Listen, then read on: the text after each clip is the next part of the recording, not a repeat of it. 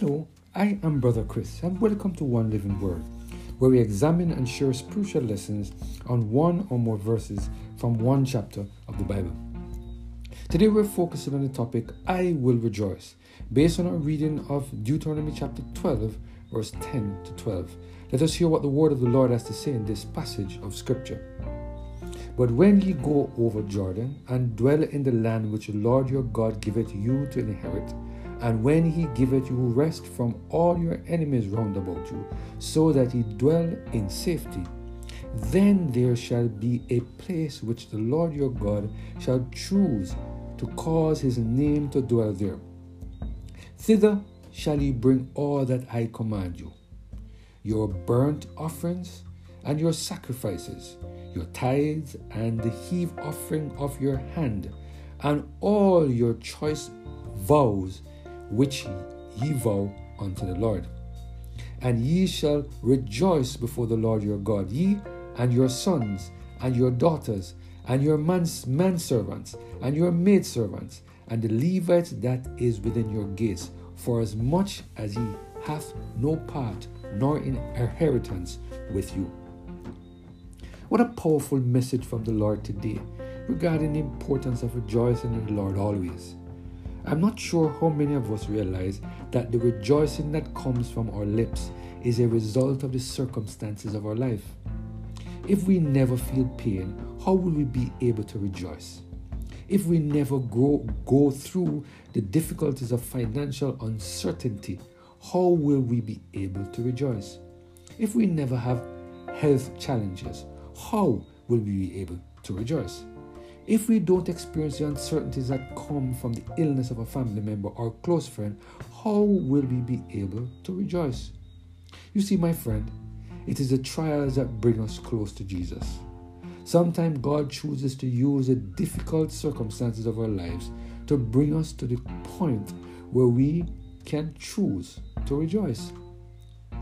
At the end of the day, God is the only one who can place the rejoicing in our soul after we have come through the fiery trials of this world. It is against this background that the following statement was made by Moses in Deuteronomy chapter 12, verse 10 to 12. The word of the Lord said, And when ye go over Jordan, and dwell in the land which the Lord your God giveth you to, to inherit, and when he giveth you rest from all your enemies round about, so that ye dwell in safety. Then there shall be a place which the Lord your God shall choose to cause his name to dwell there. Thither shall ye bring all that I command you your burnt offerings and your sacrifices, your tithes and the heave offering of your hand, and all your choice vows, which ye vow unto the Lord. And ye shall rejoice before the Lord your God, ye and your sons and your daughters, and your men servants and your maid servants, and the Levites that is within your gates, for as much as he has no part nor inheritance with you. Do you see at what point the children of Israel were told to rejoice in the Lord? Now that they had completed the 40 years walk in the wilderness, God now gave them the promised land, Canaan. However, before they could possess the land, it was important that they destroyed all the people that occupied the land. Before they could rejoice in the Lord, they had to, to also destroy all the places of worship that were set up by the heathen nations who lived in Canaan. Before they could rejoice, everything that was of God had to be removed from around them. Then they could rejoice in the Lord because of the victories they would have rejoiced through their relationship with God. Today, God is reminding us that sometimes our rejoicing is as a result of the circumstances of our lives. So, instead of complaining about the trials that you are going through at the moment, just remember that God will use these uncomfortable situations to put us in a place where rejoicing will come from our lips. Today, God is reminding us to hold on Change is coming. And when the change comes, the rejoicing on our lips will not be too far behind. It is such a good thing to know that when we put all of our trust in the Lord, that one day soon He will place us in a position where rejoicing will come into our heart and from our lips.